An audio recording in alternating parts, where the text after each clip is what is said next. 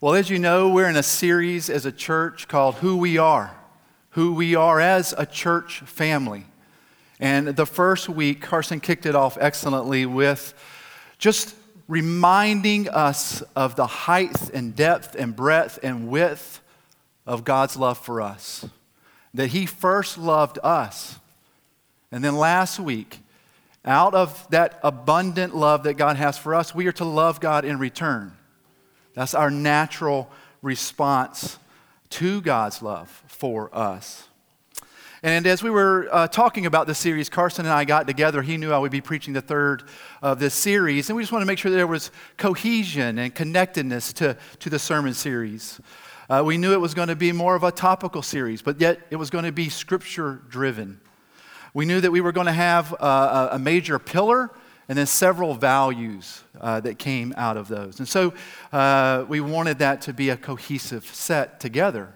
But then last week he did something interesting he broke out in song. Now, Carson can sing. I cannot sing. All right, he grew up in the church. He knows all these hymns, they just flow out of him. I was not raised in the church, I was raised on hip hop. But just so there's cohesion amongst the sermon series, I thought I'd give it a try. Right? Shelly is really nervous right now. She did not know I was going to do this. And, and and y'all sing along with Carson so you can sing along with me. Here we go. All right, stop, collaborate, and listen. Ice is back with a brand new invention. Something grabs a hold of me tightly, flow like a harpoon daily and nightly. Will it ever stop? Yo, I don't know. Turn off the lights and I'll glow. Yes. All right. We should pray.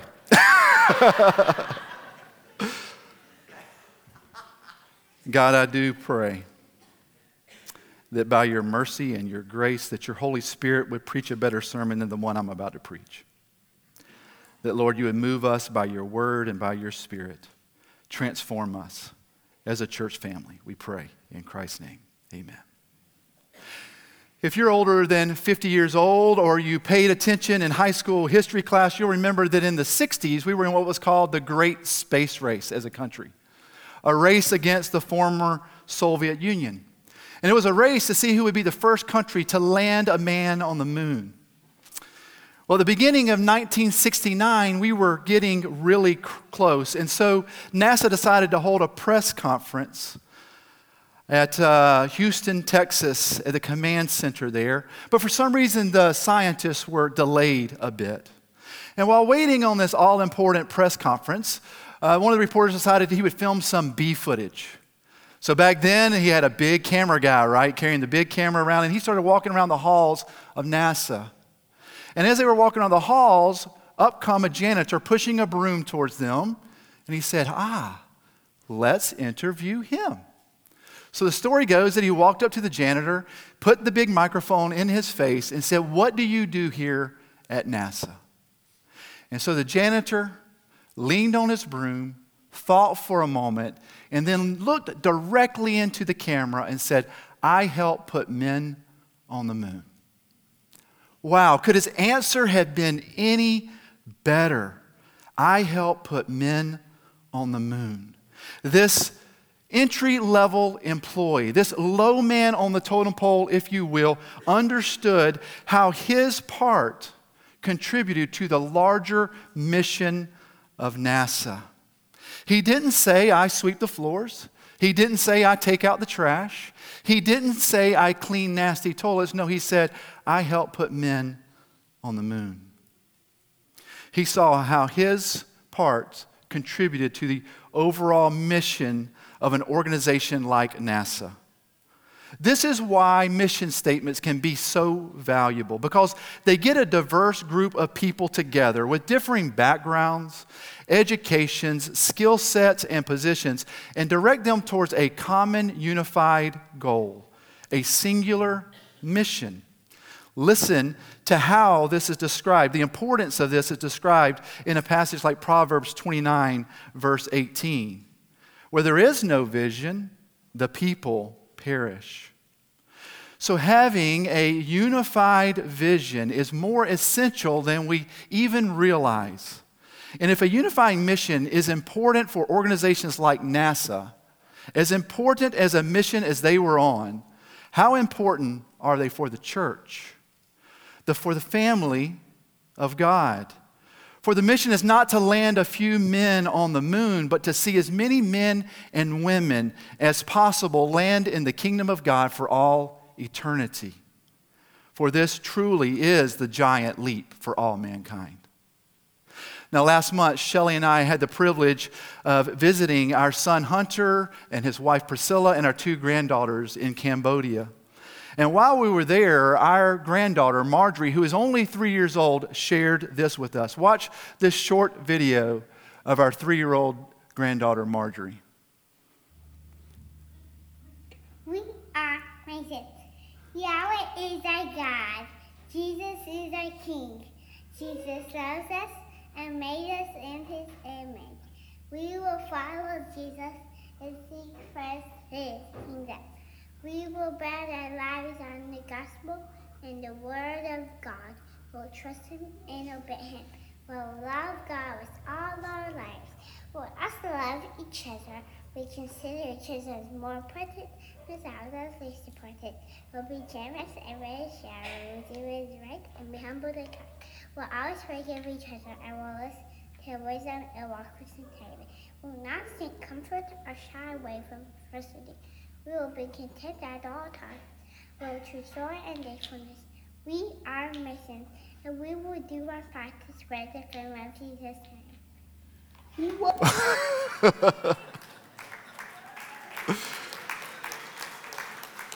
well, first of all, that's just super cute, right? Our sweet little granddaughter has been taught this Mason family mantra ever since she could speak. Mantras are simply phrases or statements that are often repeated and express something that a group of people believe in. You see, our son and daughter in law prayerfully and painstakingly spent hours and hours carefully articulating what they believed as a family, what their family was to be about and how that should direct every aspect of their lives.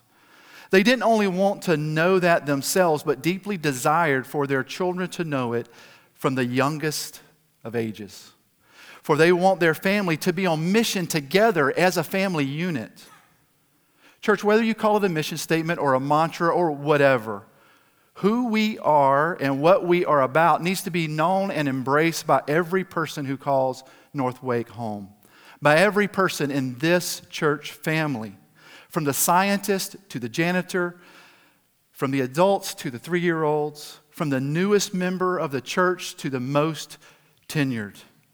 And the goal is not that it would simply be memorized or regurgitated robotically, but that it would inform and transform every aspect of the way that we live and what we live for that it would impact every thought that we have, every word that we speak, every emotion we feel, and every action we take. From our people to our ministries, so that all of us are hitting the bullseye of the target. For as Carson mentioned at the beginning of our series, North Wake Church exists to know the love of God in Jesus Christ and to grow in love for one another and to go in love to our neighbors near and far. This is our mission. This is our mantra. Will you allow it to impact every thought you have, every word you speak, every emotion you feel, and every action that you take? Will you faithfully and wholeheartedly participate in this mission together with us and every person doing this in this room? We want to unpack this together. And as we seek to do this, we're seeking to be unified around this common goal. Now, last Sunday, Carson's key passage was Matthew chapter 22, verses 36 and 38. So let's read those again to bridge our talks. Jesus was asked, and he, they said, Teacher, which is the great commandment in the law. And he said to them, You shall love the Lord your God with all your heart and with all your soul and with all your mind. This is the great and first commandment. And so Carson encouraged us to love God in response to God's great love for us, and rightly so. We love because he first loved us. But I want you to notice something. Jesus does not hit the pause button here. He does not stop his answer here. No, he continues his answer in verse 39 with this. Without stopping, he says, And a second is like it. You shall love your neighbor as yourself. And then he says, On these two commands depend all the law and the prophets. Jesus says that not only are we to love God in response to his great love for us, but that we are to love one another in response to his great love for us. And that our love for God cannot be separated from our love of others. They are entangled realities, they're a package deal. A package that he says that the whole Old Testament depends upon. All 613 commands, if you will, are fulfilled in these 2. So, in line with Jesus' teaching, we look at the second section of our mission statement to grow in love for one another.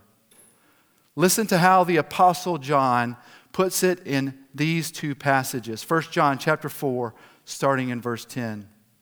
In this is love, not that we have loved God, but that he loved us and sent his son to be the propitiation for our sins. Beloved, if God so loved us, we ought to love one another. No one has ever seen God. If we love one another, though, God abides in us and his love is perfected in us. And then John writes this Jesus' words Jesus says, A new command I give you, that you love one another, just as I have loved you. You also are to love one another. And then he says, By this all people will know that you are my disciples if you have love for one another. So, the main point this morning is that because God has so radically loved us, we love one another. The family of God here at North Wake ought to love one another with the same type of love by which we have been loved in and by Christ Jesus. Everyone who calls North Wake home, that is a part of this church family, ought to experience God's love flowing to them through one another.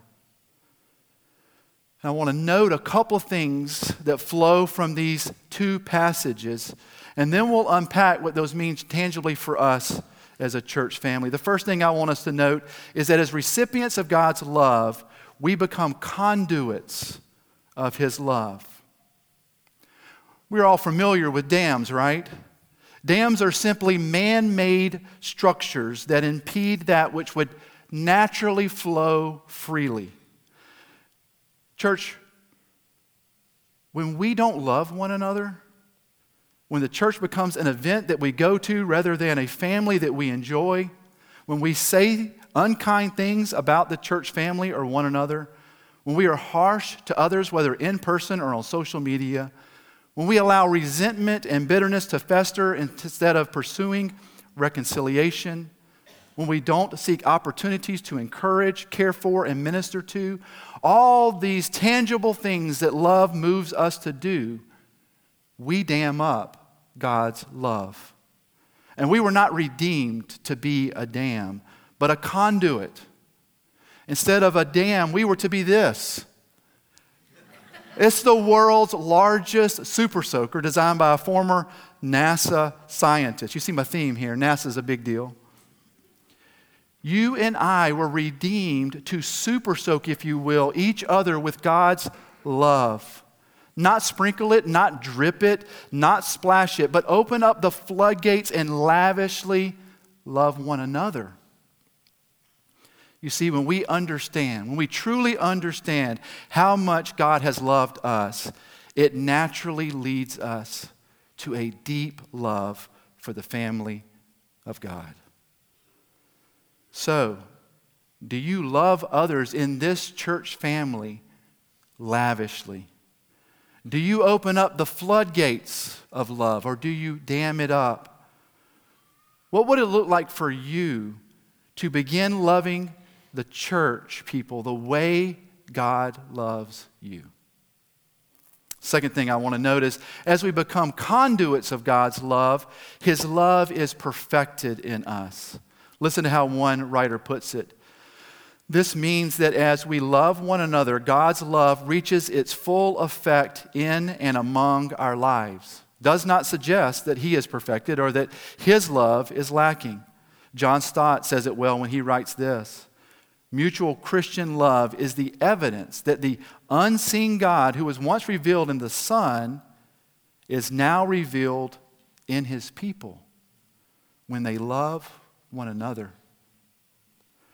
So, will you allow God's love to be perfected, to reach its full effect by truly loving each and every person in this church family?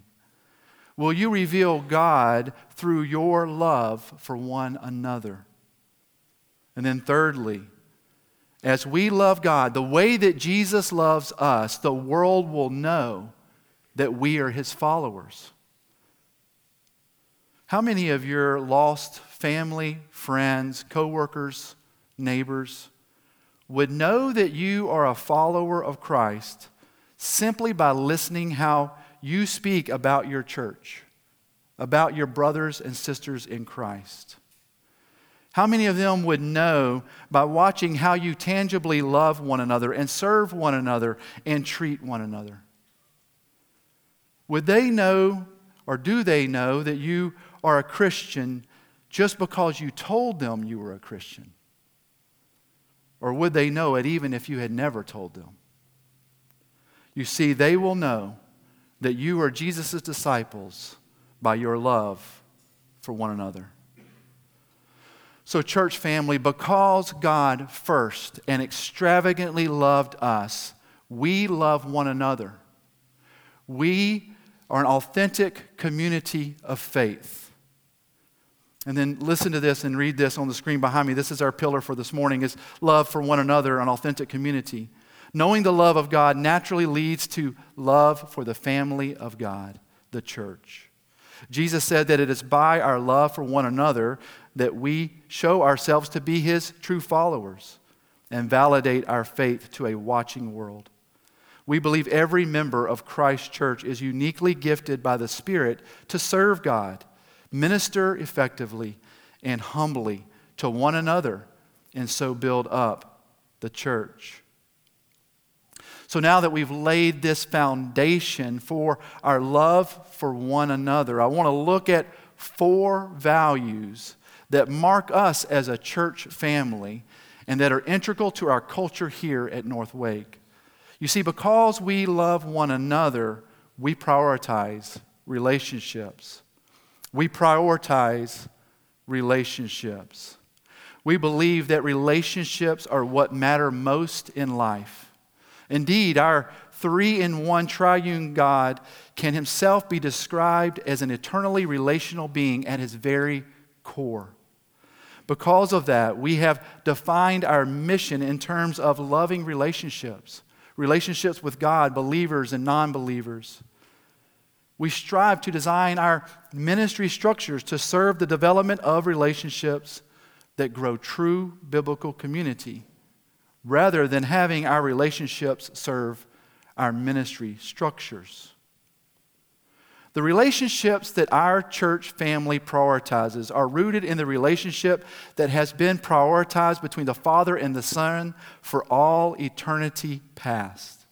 Listen to the words of Jesus that highlight this reality in John 17, verse 24. Father, I desire that they also, whom you have given me, may be with me where I am, to see my glory that you have given me, because you loved me before the foundation of the world. You see, the reality that our God is a triune God, one God, yet three persons, is the foundation for our relationships with one another.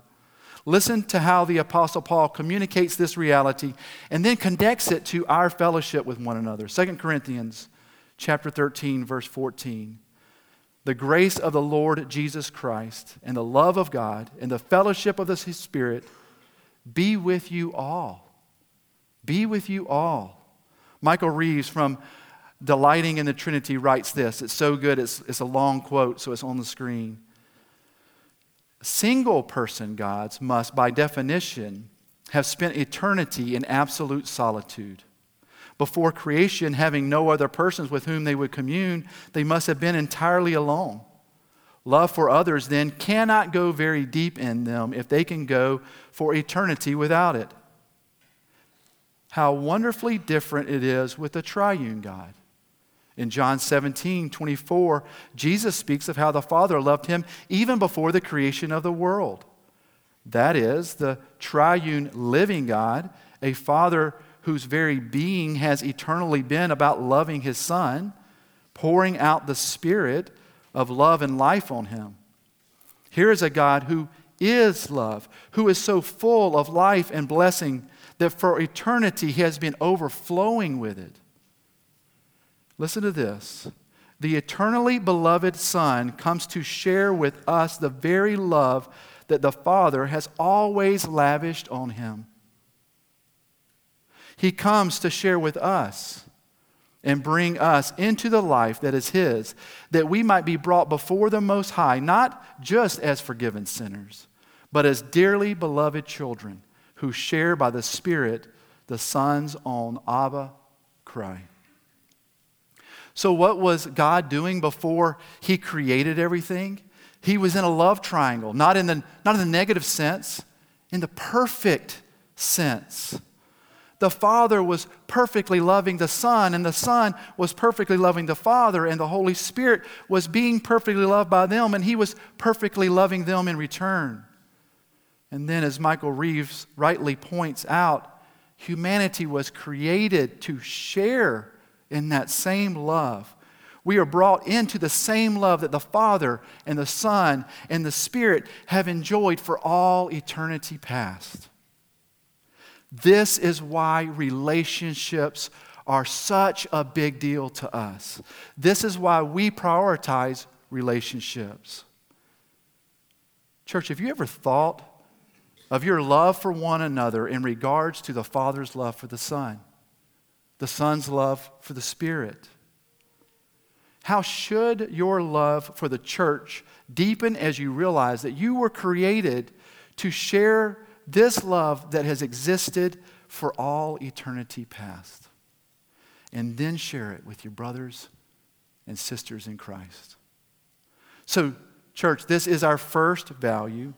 We are a church family that values relationship. And then you'll see the second value that you will experience here is that we are a family. We are a family. Scripture says that God places the lonely in families and that the church is the family of God. We want to be a church marked by deep, sacrificial, familial affection for one another across life stages and demographics single, married, parents, young, old. We want to share life and embody the joy of Jesus by spending glad time together as friends and family.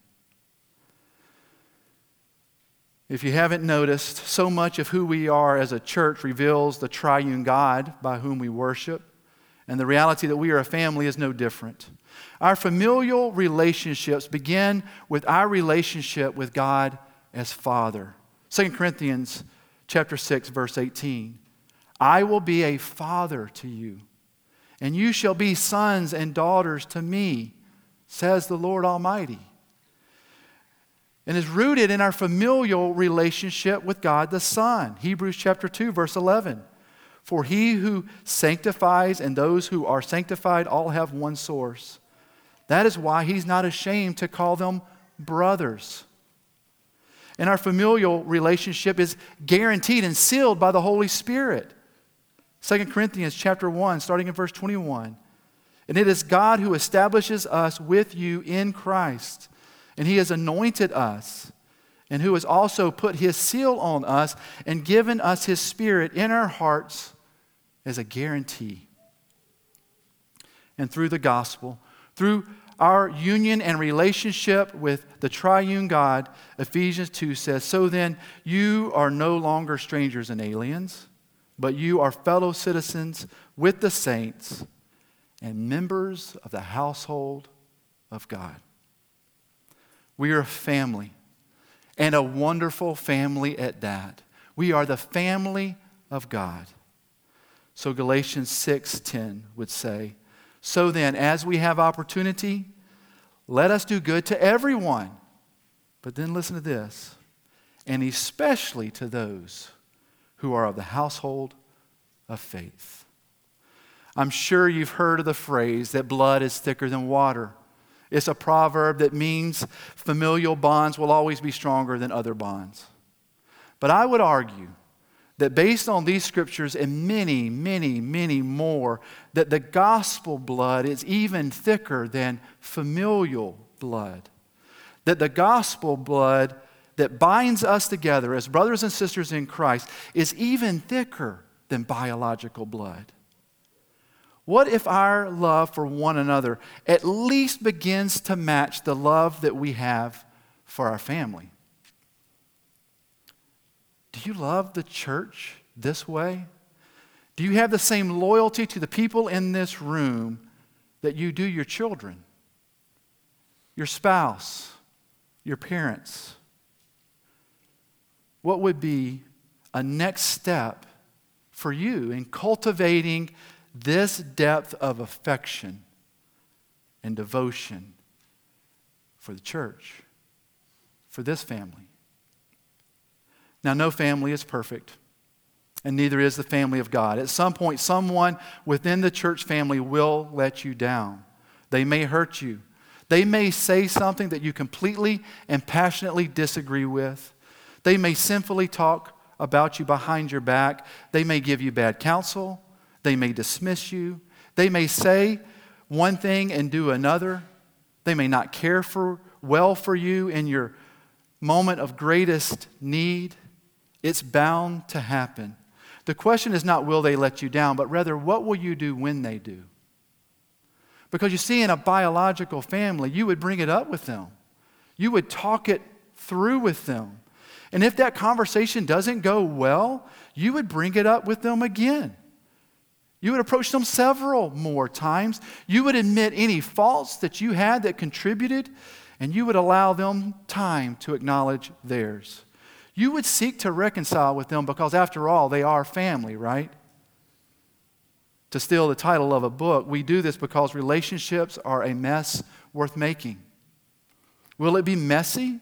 Yes, of course. But it's worth it. Why? Because they're so lovable? Maybe. Maybe not. But we do it because we are imperfect. Yet we have been loved perfectly by God. And so we love the imperfect because He is worthy. Because we love one another, we prioritize relationships, we are a family, and then thirdly, we make disciples we make disciples. We want to be a place where Christians are equipped to make disciples in their unique life context, to become mature and ministering worshipers of God. We also want to see disciple making happen in the home with strong families that reflect the beauty of marriage and the privilege of parenting in keeping with Scripture's vision of family life. And yet, we also want to come alongside broken families with the grace of Christ and the support of our church family. We value our children and young people, affirming that investment in the next generation is critical. And we see the importance of this value for disciple making for all followers of Christ in passages like Matthew 28, verse 18 through 20. And Jesus said to them, all authority in heaven and on earth has been given to me. Go therefore and make disciples of all nations, baptizing them in the name of the Father and of the Son and of the Holy Spirit, teaching them to observe all that I have commanded you. And behold, I am with you always to the end of the age. And then in 2 Timothy chapter 2 verse 2, and what you have heard from me in the presence of many witnesses, entrust to faithful men who will also be able to teach others. We see the importance of discipling our next generation in passages like Deuteronomy chapter 6, starting in verse 4. Hear, O Israel, the Lord our God, the Lord is one. You shall love the Lord your God with all your heart, and with all your soul, and with all your might. And these words that I command you today shall be on your heart. And then listen to this You shall teach them diligently to your children, and shall talk of them when you sit in your house, and when you walk by the way, and when you lie down, and when you rise. So, why do we value the things that we do as a church? Why do we have the ministry structures that we do? Listen to Colossians chapter 1, verses 28 and 29. Him, Jesus, we proclaim, warning everyone and teaching everyone with all wisdom. Why? That we might present everyone mature in Christ. For this we toil, struggling with all his energy that he powerfully works within us. So, church family, are you toiling in the power of the Holy Spirit to make disciples? Who are you investing in so that they take their next step in maturity towards Christ?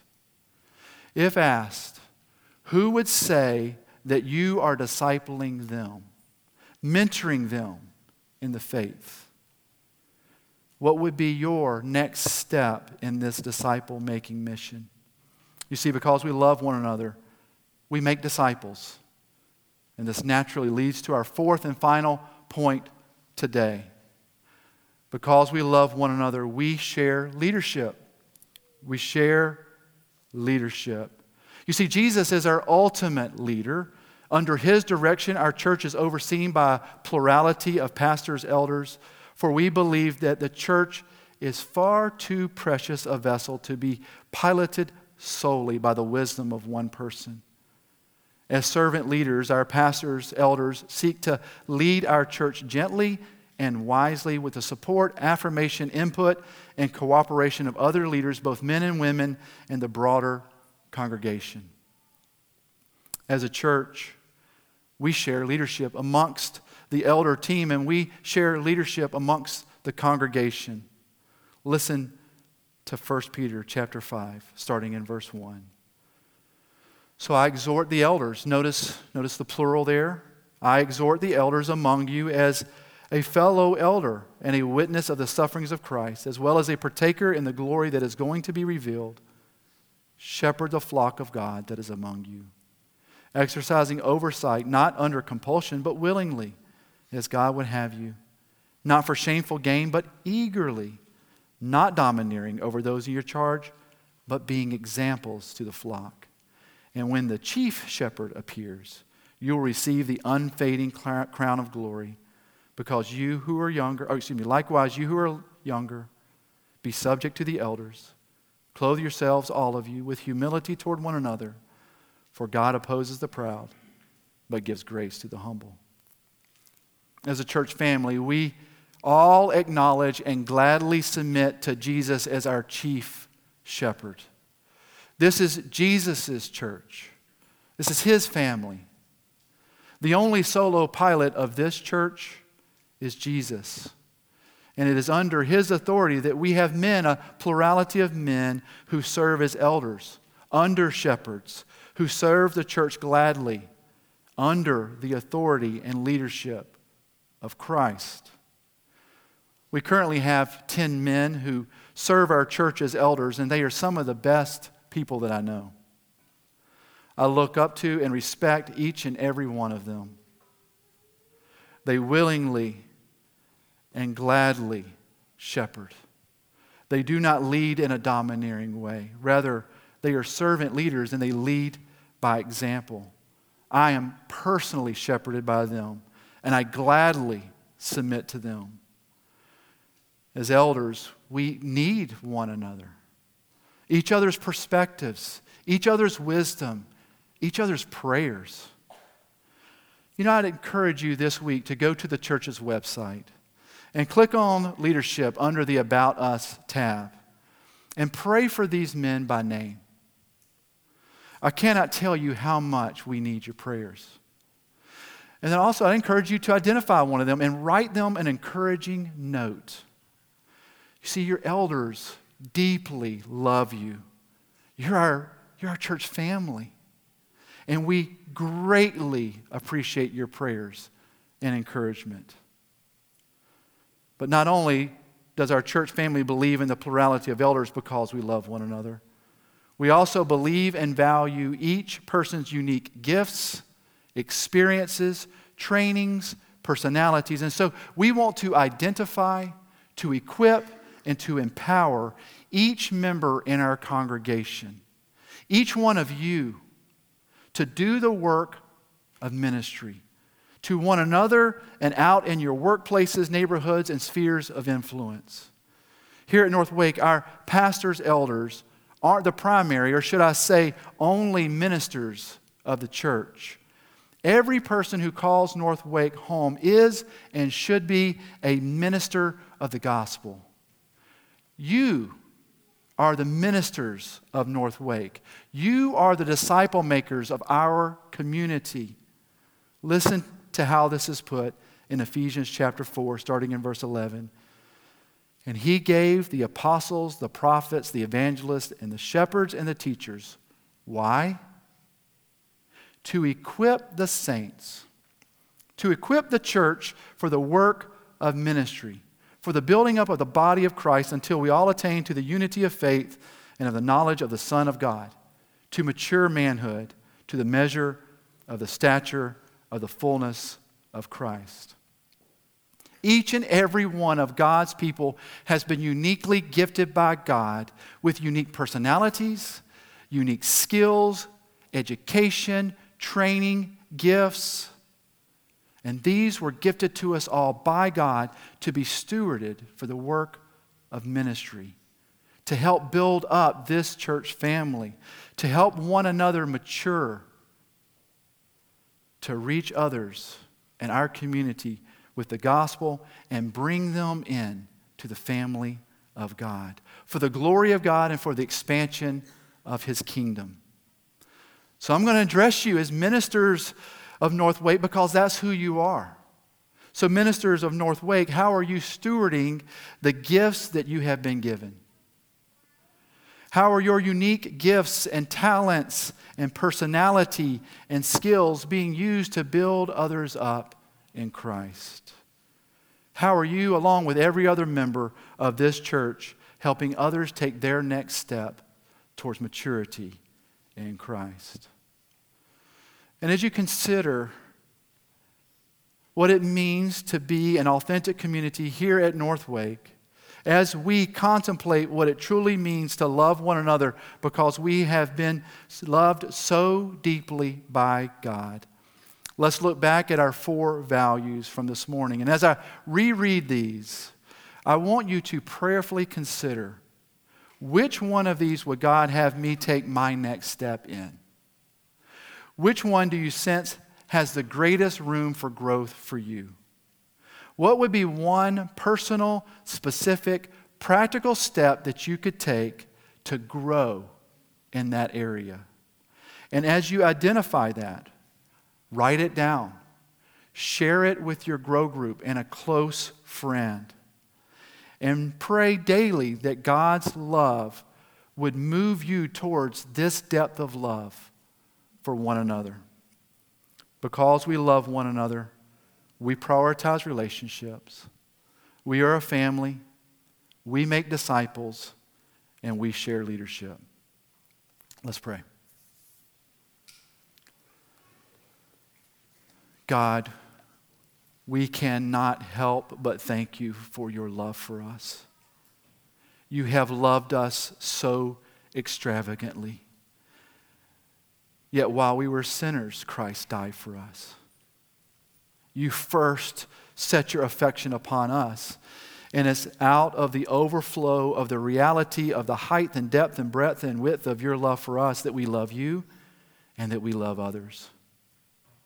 So, Lord, now as a song is sung, help us to think how you would specifically have us grow in our affection for your bride, for your church, for the family here at North Wake. We pray all this in Christ's name. Amen.